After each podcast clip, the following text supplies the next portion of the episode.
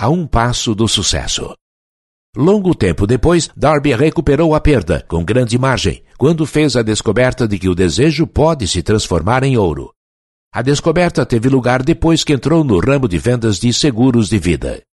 Lembrando-se de que perdera enorme fortuna por ter parado a três passos do ouro, Darby lucrou com a experiência, simplesmente adotando o método de dizer a si mesmo: parei a três passos do ouro mas jamais pararei se alguém disser não ao meu pedido para que compre seguro de vida.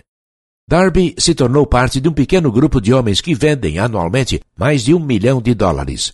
Ele deve sua persistência à lição que aprendeu com sua desistência no ramo da mineração do ouro. Antes que o sucesso chegue à vida de qualquer homem, ele encontrará muitas derrotas temporárias e talvez algum fracasso. Quando a derrota alcança o homem, a coisa mais fácil a fazer é desistir. A maioria das pessoas age assim. Mais de 5 mil homens de sucesso contaram ao autor que seu êxito chegou a apenas um passo da derrota. O fracasso é um malandro astucioso com aguçado senso de ironia. Ele sente grande prazer em nos derrotar quando o êxito está quase ao nosso alcance. Pouco depois que Darby experimentou o fracasso e a vitória, decidiu aproveitar a experiência que tivera no ramo da mineração do ouro.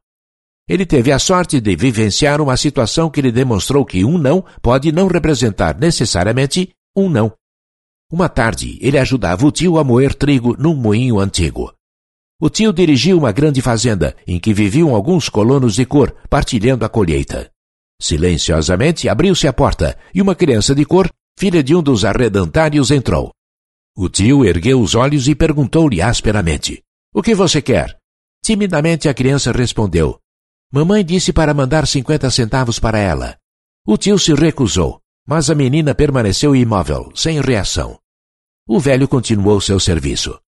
Algum tempo depois se deparou com a criança no mesmo lugar e gritou-lhe: Já lhe disse para ir para casa. Vá agora, senão vai apanhar. A criança humildemente respondeu que sim, mas novamente não se mexeu. O tio então largou um saco de farinha, apanhou um bastão e se dirigiu à criança com uma expressão enraivecida. Darby conteve a respiração.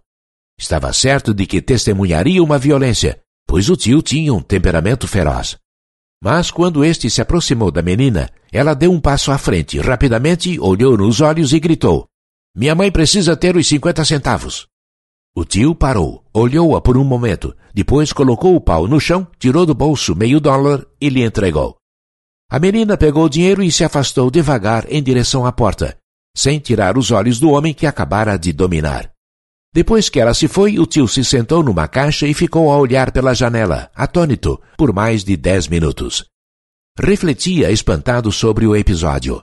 Fora a primeira vez que vira uma criança de cor dominar uma pessoa adulta branca.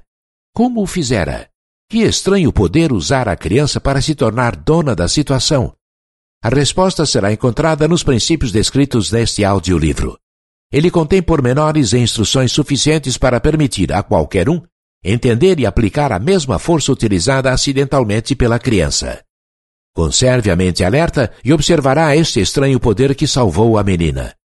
Depois que o autor descreveu a Darby o poder empregado casualmente pela criança, ele logo rememorou seus 30 anos de experiência como vendedor de seguros de vida e reconheceu que seu sucesso era devido à lição que aprendera com ela.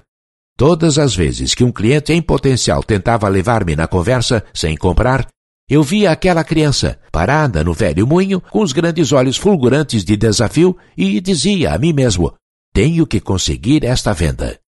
Recordou também o erro que cometera ao recuar a apenas três passos do ouro. Porém, aquela experiência não passou de uma bênção disfarçada. Ensinou-me a continuar continuando, por mais duro que fosse.